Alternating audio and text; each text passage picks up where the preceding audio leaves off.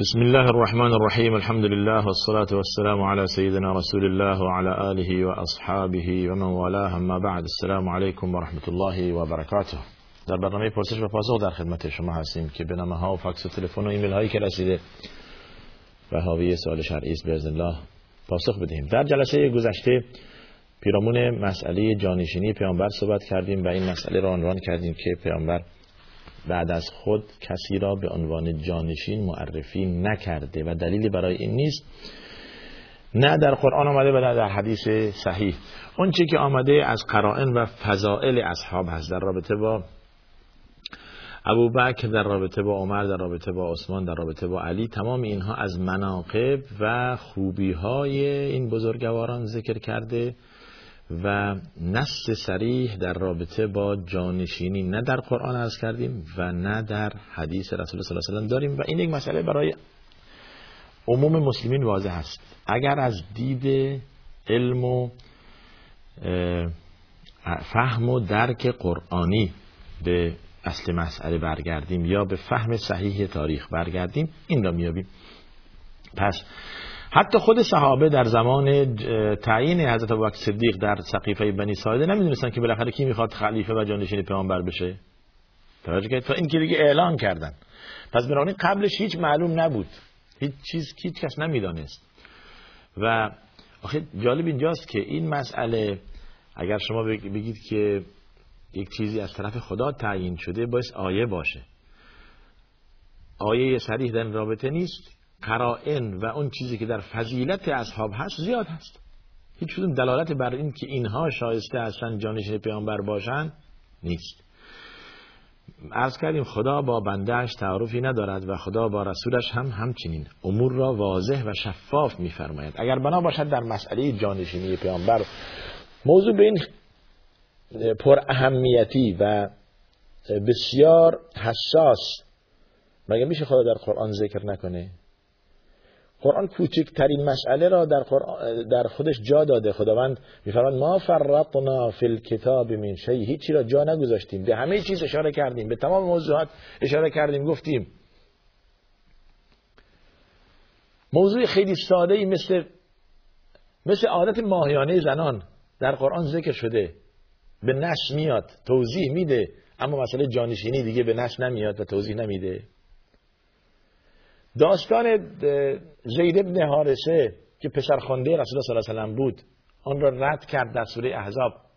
نامش ذکر کرد فلما قضا زید منها وطنا زوجناک در رابطه با مسئله ازدواج زینب با و رسول الله صلی الله علیه و و این که از نزد زید بیرون آوردیم و از ازدواج پدر آوردیم. این مسئله به آن اشاره کرد و نام زید در قرآن آمد اما نام جانشین پیامبر در قرآن ذکر نشد.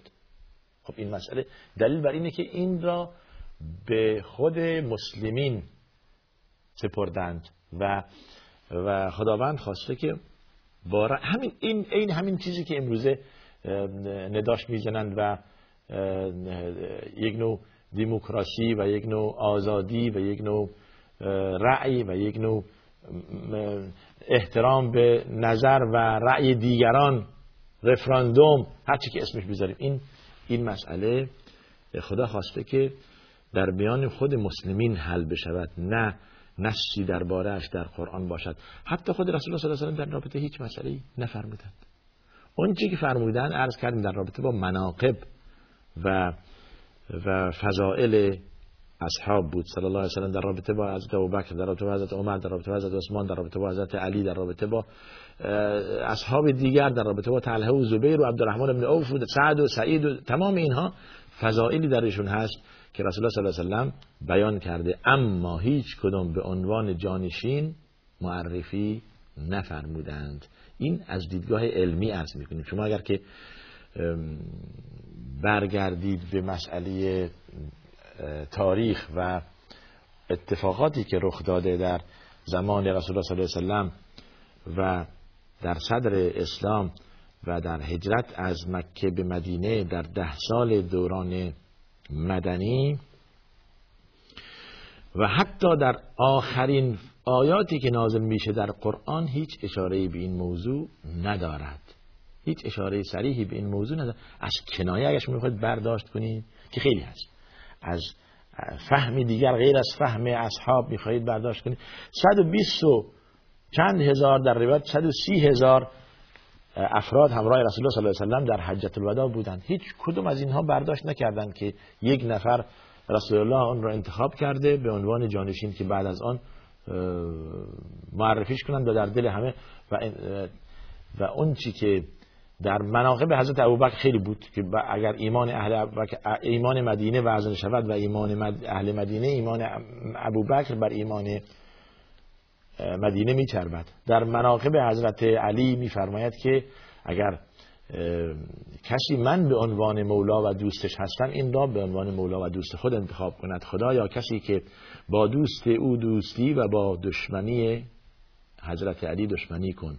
ولی نفرمودن که بعد از من ایشون جانشین هستن توجه فرمودید. این در این در این در رفع ابهامات اون چی که در مسئله تقسیم غنائم در یمن و در مسئله صحبت هایی که بریده اسلمی ذکر می‌کند می‌گوید که به خاطر شدت و سختگیری حضرت علی در مورد تقسیم مسائل غنائم نزد رسول الله شکایت بردن و مردم گفتگو داشتند. حضرت می‌خواست که دل مردم نسبت به به حضرت علی صاف شود و پاک شود و این سوی تفاهم نسبت به ایشان نباشد و همه هم تسلیم شدند و فرمودند که دیگه در دل ما نسبت به حضرت علی چیزی نیست. اگر سخت گیر بوده در مسئله, در مسئله تقسیم غنائم و و توجه به تقاضای مردم نداشته در اینکه فلان لباس به فلان چیز بدهد فلان شطور یا فلان اسب به فلان کس بدهد و از آن استفاده شود یا نشود همچون که بریده اسلمی این کار را کردن و از آن استفاده کردن. دیگه در دل مردم بیرون رفت. ولی خب نفرمودن که ایشون جانشین. اگر تعارف؟ بعد از آن هم رسول الله صلی الله علیه و سه ماه چهار ماه زنده بودن عرض کردیم پس بنابراین این مسائل این مسائل برمیگردد به اختیار و انتخاب خود مردم. خداوند قرآن را با زبان عربی فسیح نازل کردند نه با زبان غیر از زبان مردم آن روز. به لسان عربی مبین. الحمد لله الذي انزل على عبده الكتاب ولم يجعل له عوجا. کجی و بدفهمی و غیر از مقصود مشرع غیر از مقصود شارع صلی الله علیه وسلم و غیر از مقصود الله جل جلاله در در در فهم قرآن یا در نص قرآن نیاوردن چیز دیگه. اون چی که مورد عرض شود که فهم و درک و قابل درک هست در قرآن ذکر کردن. و قرآن برای خوندن و فهم و درک نازل شده نه برای اینکه ما مخفیش کنیم و براش یک بطنی بگذاریم و برای بطنی بطنی دیگه بگذاریم که دیگه هیچ کس نفهمد مگر افراد مخصوص. این تضاد داره با این که خدا می‌خواد با بندش صحبت کنه. قرآن بخوانید خوب بفهمید و خوب هم درک می‌کنید. در بیش از چهار جا یا در چهار یا در سوره قمر ذکر شده که ما قرآن را برای یادگیری برای پند و برای فهم و برای اندرز نازل کردیم. توجه کرد آیا پند گیرنده هست؟ این در سوره قمر. پس قرآن واضح و شفاف است و تمام موارد مسئله تیمم مسئله وضوع مسئله از کردم عادت ماهیانه زنان مسئله تمام مسائل خیلی پیش و پا افتاده به اصطلاح بعضی از مردم. در قرآن ذکر شده معقول نیست که مسئله جانشینی در آن ذکر نشود. پس نشی نبوده که ذکر شود. این را به خود مسلمانان سپردند. بسیار خوب. خود حضرت ابوبکر هم توقع نداشت که مردم رو انتخاب کنند به عنوان جانشینی. دیگران هم نمیفهمیدند که ایشون جانشین میشه. اگر آیه بود حدیث بود که دیگه نمی‌خواست اینو انتخاب کنن و اعلام کنن و, و, و, و مردم برن. تمام شد. به محض این که رسول الله صلی الله علیه و فوت می‌کرد مشخص بود. قبل از اونم به ابوبکر می‌گفتند که خودت آماده کن. رسول الله صلی الله علیه و در در در مرض موت هستن یا در تب خیلی شدیدی هستن یا ایشون رو می نزد خودشون میفهمیدن که الان خودت آماده کنید که من دیگه رحلت می‌کنم و شما با از من جانش پس بنابراین هیچ نفسی در این رابطه نیست. بله. از جزیره قشم کسانی هستند که به ما دین و اخلاق و اینها میآموزند ولی خود و خانواده توجهی به مسائل اخلاقی و حجاب و اینها ندارند. از همه بنده بارترند. ببینید در مسئله اینکه فردی چیزی می‌گوید و خود به آن عمل نمی کند و شما یک ناصح امین باعث باشید برای ایشان.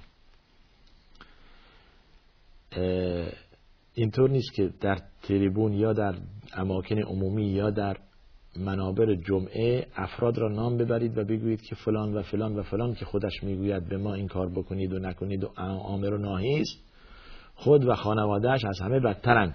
نه.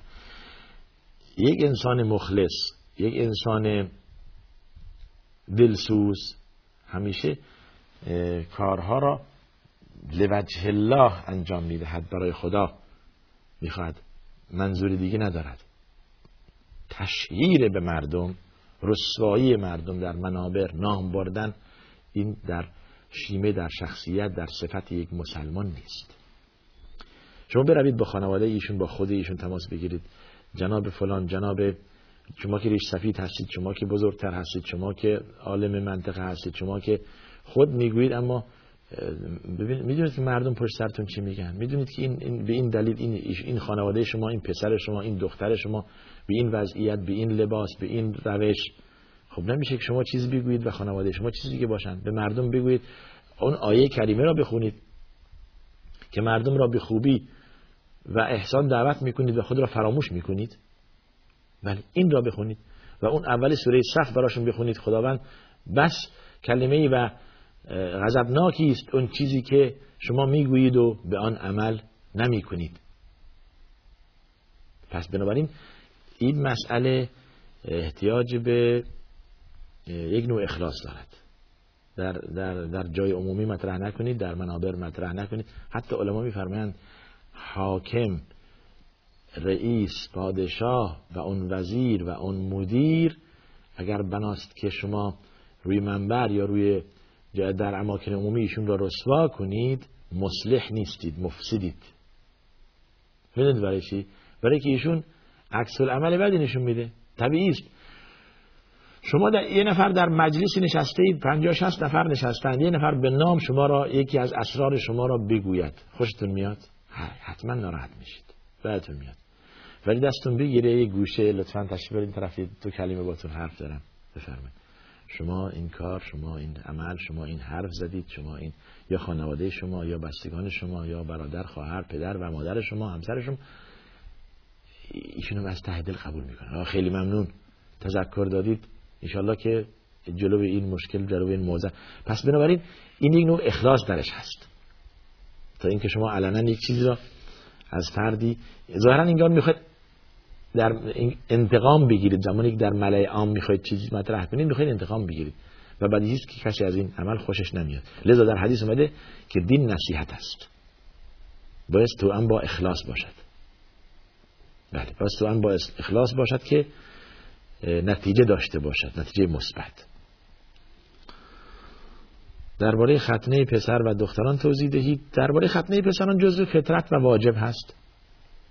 توجه فرمودید که پسران باید ختنه بشوند و امروزه هم جالب جاست که رسانه های گروهی اخیرا دارن در باش صحبت می‌کنن که همه پژوهشگران و اونهایی که دنبال علم و تحقیق و اینها هستن به این نتیجه رسیدن که ختنه چه, فا... چه فایده های عظیمی در بر دارد. از جمله عدم سرایش بیمارای واگیر و ویروس هایی که سریع واگیر میشه حتی از تماس جنسی کمتر نسبت به اونهایی که ختنه نشدند. یعنی اونهایی که ختنه شدن نسبت واگیری و انتقال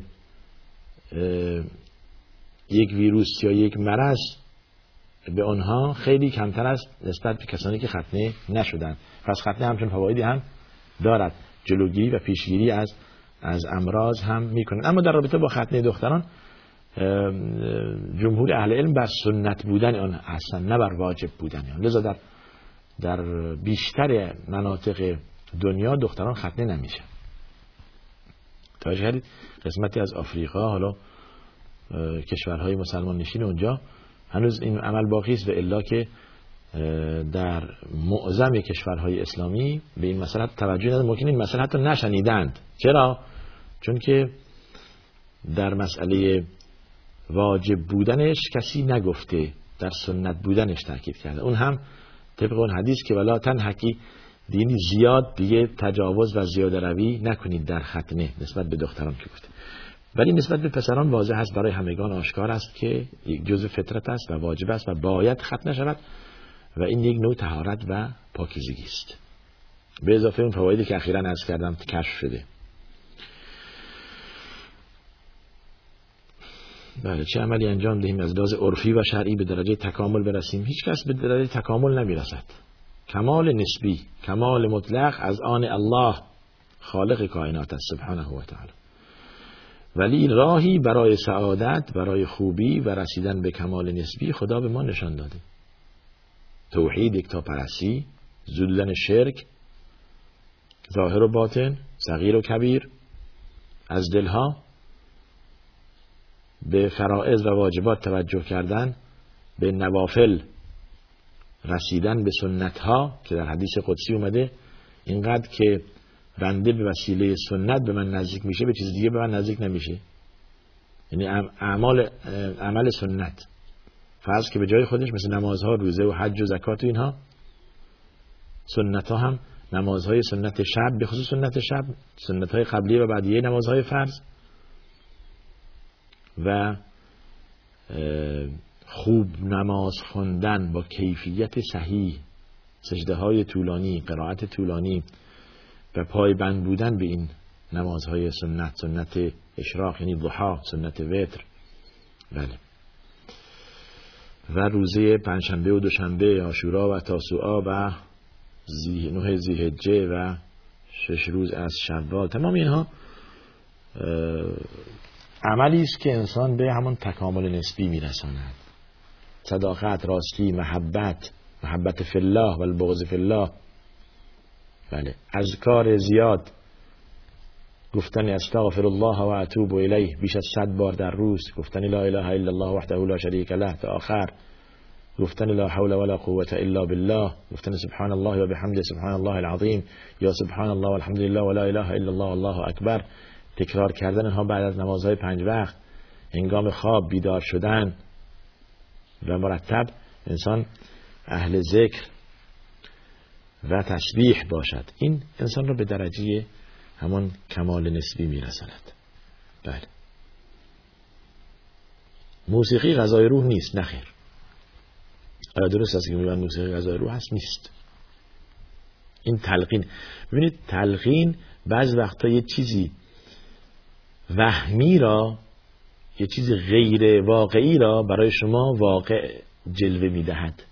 تلقین کردن. به خود تلقین کردید.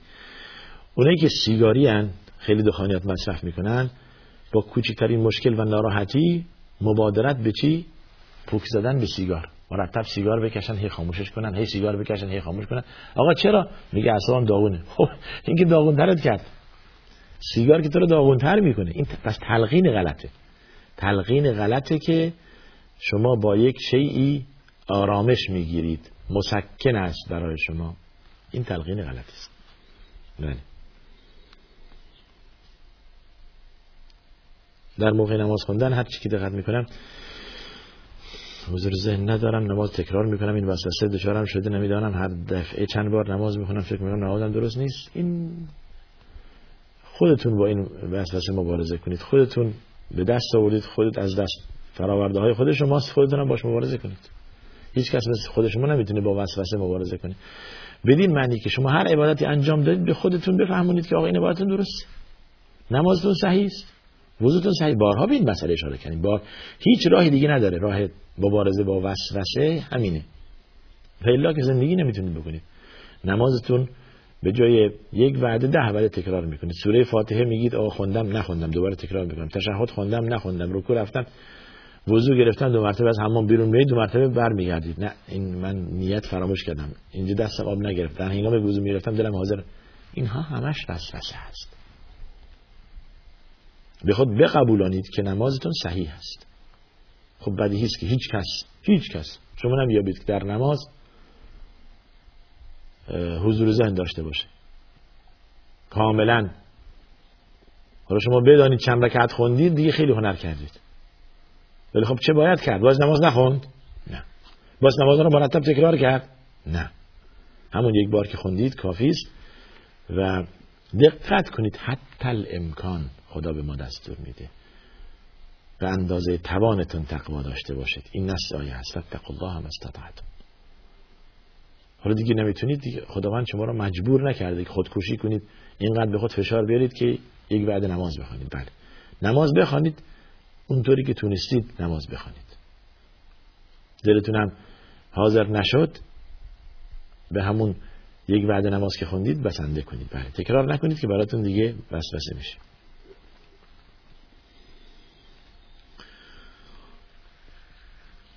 بله بوسیدن قرآن گفتید چه حکمی دارد؟ برگردیم به این یک سوال از تاجیکستان برامون اومده. به ایمیل ها من همیشه فراموش می‌کنم بعدم مشغول همین سالهایی که از طریق آنسر ماشین یا پیامگیر رسیده. بینم از تاجیکستان در رابطه با این قبلا جواب دادیم به نظر مسح بر جوراب. اگر جوراب زخیم باشه مسح کردن بر آن جایز است. بعد سال بعدیتون گفته اید که دو رکعت نماز مغرب در اینجا مردم وقت نمیدن که ما نماز بخوانیم در تاجیکستان. آیا نماز خواندن منظورتون قبلیه مغرب هست درسته؟ در حدیث اومده که نماز قبل از مغرب بخوانید تکرار کرد رسول الله صلی بار سوم فرمودن برای کسی که بخواهد برای کسی که بخواهد. پس در اکثر جهان اسلام از آن مغرب که گفته میشه ندای از آن بلند میشه بعد از انتهای از آن مغرب اقلا پنج دقیقه پنج دقیقه صبر می‌کنه اون معزن یا اون امام جماعت تا اقامه نماز گفته بشه. در اصلا این پنج دقیقه شما می‌تونید دو رکعت نماز بخونید. بله. و سنت مؤکده نیست ولی اجر دارید اگر شما بخونید. سنت های مؤکده بعد از مغرب هست دو رکعت بعد از اشاست قبل و بعد از ظهر هست و نماز و قبل از صبح. این دوازده حرکت نوافل به آن می‌گویند. و دیست که نماز وتر و اینها هم احادیثی روش هست که روش تأکید کردن رسول الله صلی الله علیه وسلم بسیار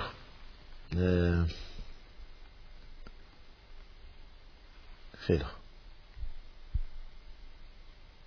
سال سوم من ظاهرا حرف حرفای ازش افتاده نتونستم بخونم. برگردیم به سوال بیننده در رابطه با بوسیدن قرآن گفته چه حکمی دارد بوسیدن قرآن دستور نیست. توجه فرمودید؟ بوسیدن قرآن دستور نیست که ما قرآن را ببوسیم. همچون که یک نوع عادت به خصوص در عجم ها بیشتر این عادت هست. در هنگام برداشتن قرآن می‌خواد قرآن برداره یکم میبوسه روی سرش می‌ذاره یا وقتی که خون میبوسه. دلیلی برای این نداریم. که دستور است که ما قرآن ببوسیم نه. توجه فرمودید؟ قرآن برای تلاوت و فهم و درک و حفظ نازل شده.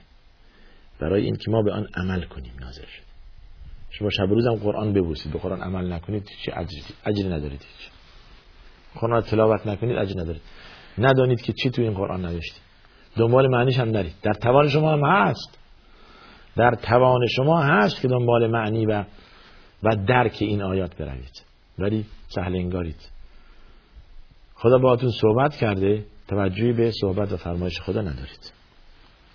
بهتون خط مشی داده کاری بهش ندارید سرپیچی از دستور فرمانده. ما خودمون برای خود تصمیم می‌گیریم و سرمشق خودمون خودمون انتخاب می‌کنیم. برای خودمون برنامه ریزی می‌کنیم. لازم نیست از قرآن دستور بگیریم. سرپیچی.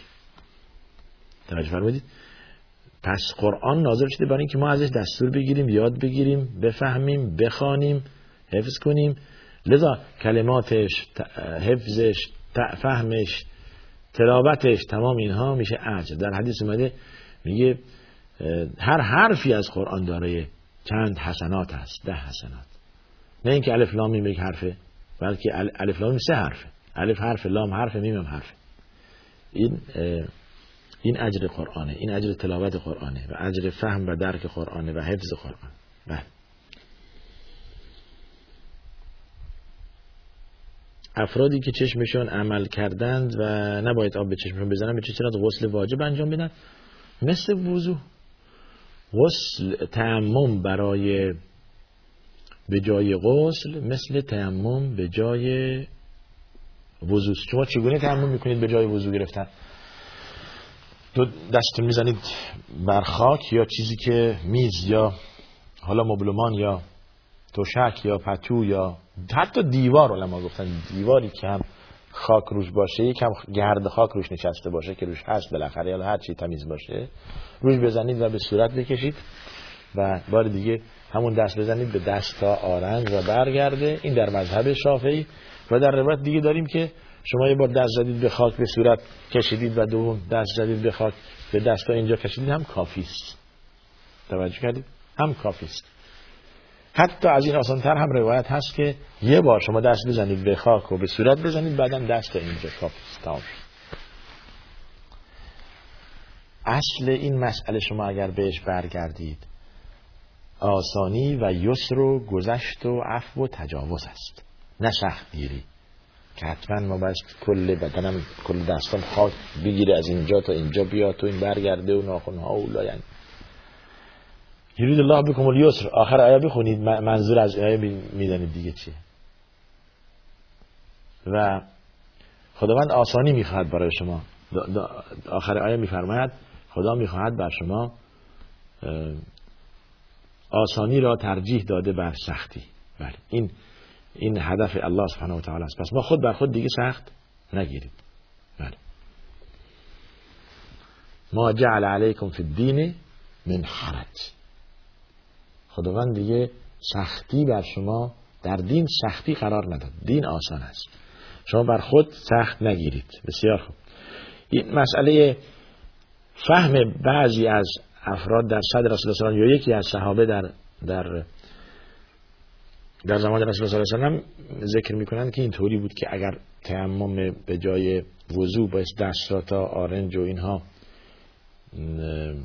با خاک چیز کرد مسح کرد پس بدن دیگه باز کل بدن رو خاکی کرد. تو خاک غلطید و بعد فردا صبح به رسول صلی الله علیه این مسئله بازگو کرد. فرمودن که کافی بود که شما همون دست بزنید به خاک و دستتون همینطور که برای وضو تیمم می‌کنید. بله.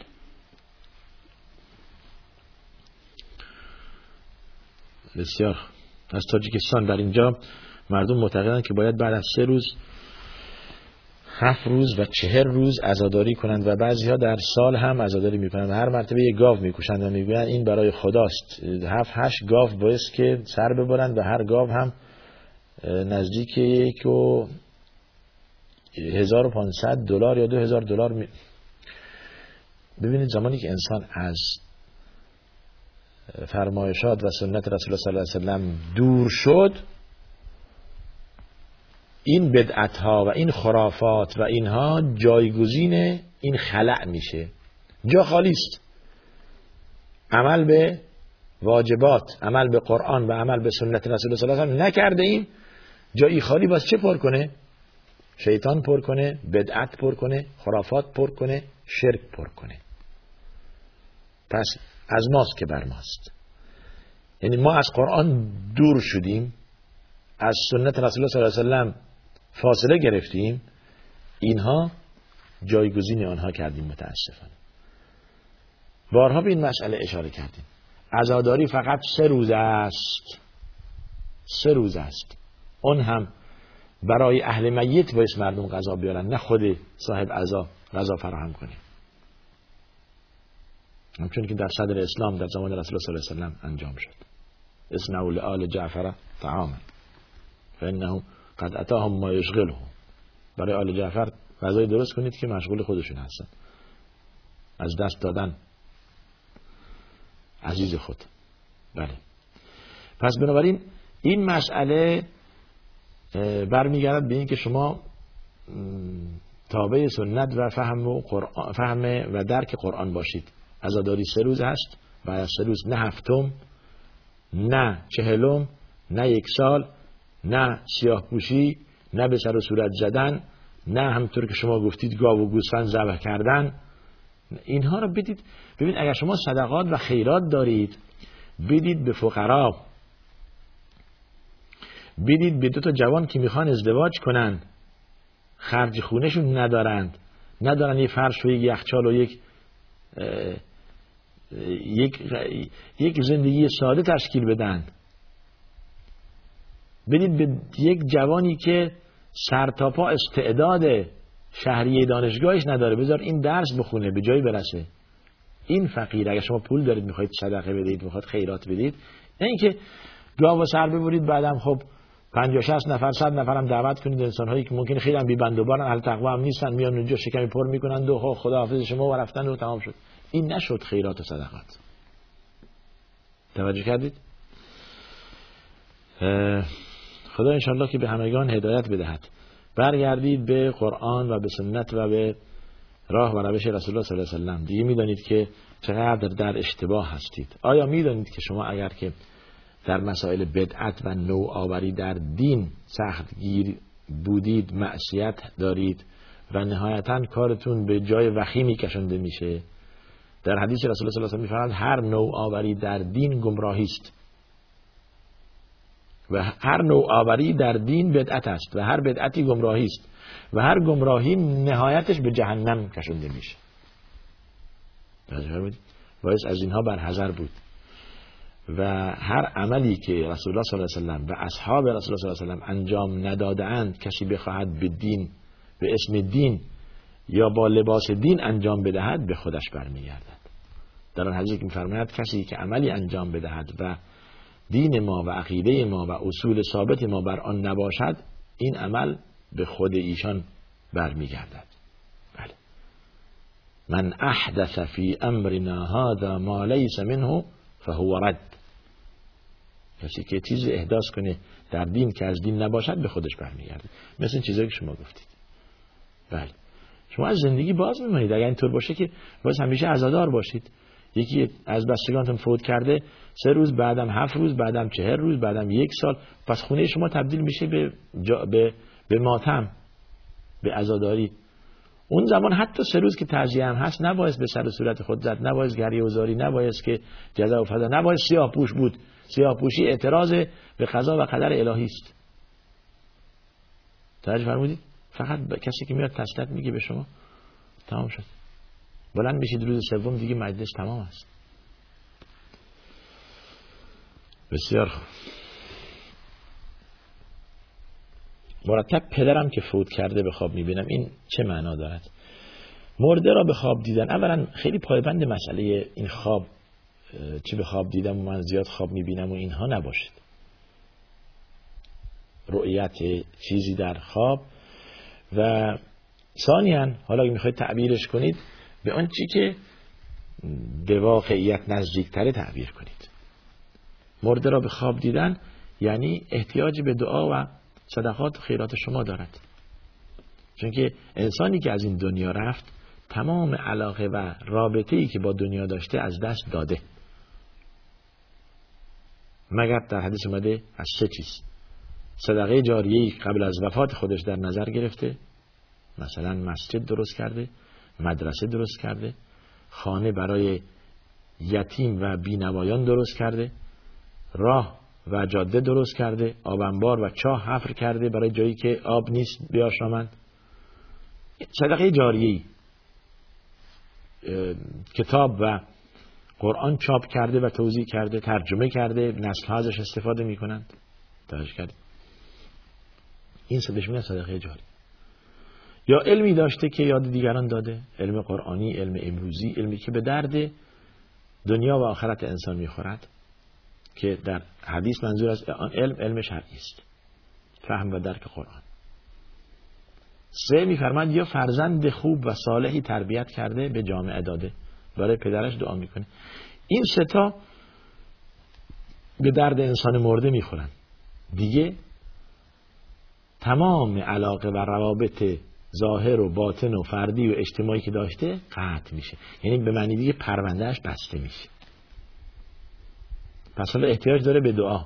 میت زمانی که یادتون اومد فلانی رحمت الله علیه. اللهم اغفر له. خدا او را بیامرز. خدا او را عذاب نده. دعای مغفرت کنید برای برای مورده حالا به خصوص شما گفتید پدرتون و والدین شایسته است که ما بیشتر براشون دعا کنیم. همیشه در نماز به نام دعا کنید. چه اشکالی داره؟ به اسم پدر خدای پدرم را بیامرز اینطوری بگویید. بله این وظیفه فرزندان وظیفه اولاد هست نسبت به والدینشون که براشون دعا کنند.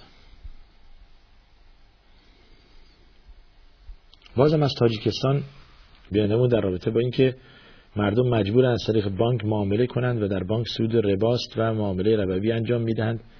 ببینید این مسئله برای شما خیلی واضح و روشن هست. شما اگر بدانید که این عمل کاری که دارید انجام می‌دید واقعا حرام هست انجام ندهید. اگر مجبور باشید از باب اجبار اسلام به شما اجازه داده. ولی چه اجباری چه ضرورتی؟ به چی می‌گویند ضرورت؟ بارها به این مسئله اشاره کردیم. خودتون برای خودتون یک سوژه و یک بهانه پیدا کردید که این ضرورت دارد یا اینکه واقعا ضرورت دارد. ضرورت آن است که شما مثل اون خوردن گوشت مردار که انسان از از گرسنگی و از مرگ نجات می‌دهد. یا نوشیدن یک چیز حرامی که انسان را از خفه شدن نجات می‌دهد. این میشه ضرورت. ضرورت هم هستش که شما به همسایه خود نگاه می‌کنید بغل دستیتون نگاه می‌کنید می‌بینید که ایشون وضعش خیلی خوبه. خونه و آپارتمان و ماشین آخرین مدل و نمی‌دونم فلان. از کجا آورده؟ از بانک. خب پس من برم از بانک وام بگیرم که مثل این. نه. این بشه میگن ضرورت. توجه فرمودید؟ یا ایشون از طریق بانک بالاخره معامله کردن دادن سود دادن سود گرفتن تا زمانی که پولدار شدن. اینم یک بهانه است که مجوزی که خود شما برای خود درست کرده نه اسلام. دین به شما اجازه نمیده. به خاطر رسیدن به منافع شخصی و رقابت مادی شما از حرام استفاده کنید که که بتونید پا پای همسایه یا دوستتون همینطور به اصطلاح مرفه باشید. یک ترفیه کاذب غیر واقعی در حقیقت. اون که تمام زندگیش از بانک قرض از بانک گرفته آخرین ماشین سواره. قرض از بانک گرفته خونه درست کرده. قرض از بانک گرفته زندگی به اسلام مدرن داره. خب این که مال خودش نیست. از کیسه که این خودش روز قیام زمانی که انسان مرد و دین بر آن است و بدهی بر آن است وضعیتش خیلی وخیمه. در در احادیث زیاد ذکر شده زمانی که رسول الله صلی الله علیه و می‌خواستن نماز بر میتی بخوانند اول می‌گفتن این دوستون بدهکار است؟ بدهکار نیست؟ هیچ کس چیزی نمی‌گفت. بدهی نداره. این طرف اون طرف نشست. کسی نمی‌گفت بدهکار است. دیگه نماز میخوندن رسول الله صلی الله علیه و اگر می‌گفتن بدهکار است رسول الله نماز نمی‌خوند. رسول الله بر اون نماز نمی‌خواند اگر بده میفرمود شما روش نماز بخونید می‌رفت. چون در حدیث اومده که شهادت و در راه خدا کشته شدن تمام گناهان انسان شهید را پاک می‌کند. جز دین جز بدهی. چیکار می‌کنید شما می‌خواید با کوله باری پر از بدهی از دنیا بروید؟ کی تو رو مجبور کرده؟ هوای نفس هوس. خب با زندگی ساده با ماشینی و اتومبیل همون کهنهتون و با اجاره نشستن در یک جای خیلی متواضع به مراتب بهتر و با آبرومندتر است تا اینکه شما بروید از بانک قرض بگیرید و قرض بگیرید و روی هم متراکم و جمع کنید. نهایتا هم نتونید قرض رو بعد یا به زندان بیفتید یا هم بمیرید. بعد همه روتون ورسه و چیزایی که دارید دعوا اینها همه گرفتار و خار بازماندگانتون. از این طرف عذاب اخروی هم به جای خودش. توجه کردید پس بنابراین این مسئله همیشه شما را یعنی خود را به مخاطره انداخته دارید ریسک می‌کنید با یک چیزی که احتمال شکست در آن زیاد هست. ولی این کار نکنید. با زندگی ساده ای که با روزی که خدا به شما داده با همون بسنده و اکتفا کنید که خداوند هم به همین سادگیش برکت میندازه و و زندگی راحتی خواهید داشت. بسیار خوب. بله. از بله از, از قرآن از تعلیم قرآن میشه درس پول گرفت. اما نه اینکه شرط کرد که من قرآن را تدریس نمی کنم مگر اینکه اینقدر به من بدید. من دین را به دیگران نمی آموزم مگر اینکه اینقدر به من بدید. توجه کردید؟ ولی از اینکه چیزی از جهت حکومت دولت یا شرکت یا بعض خود مردم اون شهر یا اون محله یا اون جمع کنند و برای شما یه حقوق قرار بدن اشکالی نداره اون حلال است برای شما. اما شما شرط نکنید که من می‌خوام قرآن به بچه های شما بیاموزم باید که مثلا اینقدر تومن یا اینقدر دلار یا درهم به من بدید که این کار انجام بدم. بله. ولی اگر مردم به شما دادن دیگه اون بر شما حلال سوء استفاده از این مسئله درست نیست. حالا این مسئله ما را به جای دیگه میکشونه. سوء استفاده از منصب و از اسلام هم درست نیست. خیلی ها به عنوان عالم بودن و اینکه قرآن بلدند و اینکه اهل صلاح و تقوا هستن از این راست استفاده می‌کنن. این را در ذات خود می‌بینند که مردم به ایشون خیلی احترام فوق العاده بگذارند و حتی به درجه پرستش بعضی وقتا خود میرسانند. خود را میباخند. خیلی یعنی مادیت غلبه می‌کند بر معنویت. بنابراین زمانی که مادیت بر معنویت غلبه کرد و تقدس معابی به وجود آمد و اینکه مردم شخصی را به عنوان اینکه فردی مقدس هستش به این دیدگاه بهش نگریستن این دیگه خودشو گم می‌کنه دست پاچه میشه قبول می‌کنه که اینطور هستش. از این منصب سو استفاده می‌کنه. و این چیزی که اسلام با آن مبارزه کرده. نخواسته که مردم از به اسم اسلام به اسم مقام و منصبی که دارن سو استفاده کنن. اگر بنا بود جنین باشد رسول الله صلی الله علیه و سلم می توانست اگر تقوا نبود و اخلاص نبود به بزرگترین سو استفاده از منصب و مقام خودش بکند که رسول الله صلی الله علیه و کار نکرد. شما به این به زندگی بزرگوار برگردید می‌بینید که تمام زندگیش مبارزه با این مسئله بوده است. آقا شما اگر من پیامبر هستم بدانید که بنده هستم در وهله اول بنده عادی هستم بعد پیامبر هستم. انما انا عبد الله و رسول مسئله بندگیش اول مطرح می‌کردم رسول الله صلی بعد مسئله پیامبریشون متواضع بودن.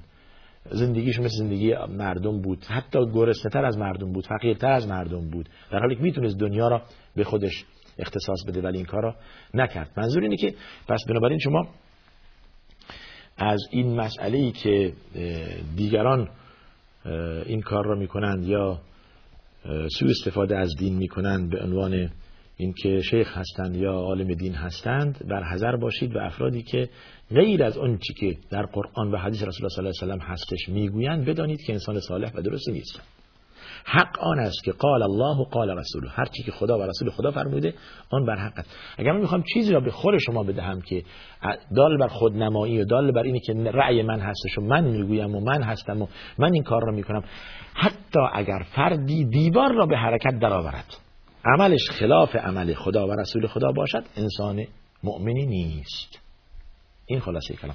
خیلی خوب. نهایتا آدرس برنامه ما تلویزیون شارجه صندوق پستی 111 فکس 566 99 99 و تلفن پیامگیر ما با شماره 20 971 6 50 11 235 و پست الکترونی ما هم pp sharjatv.ae هستش.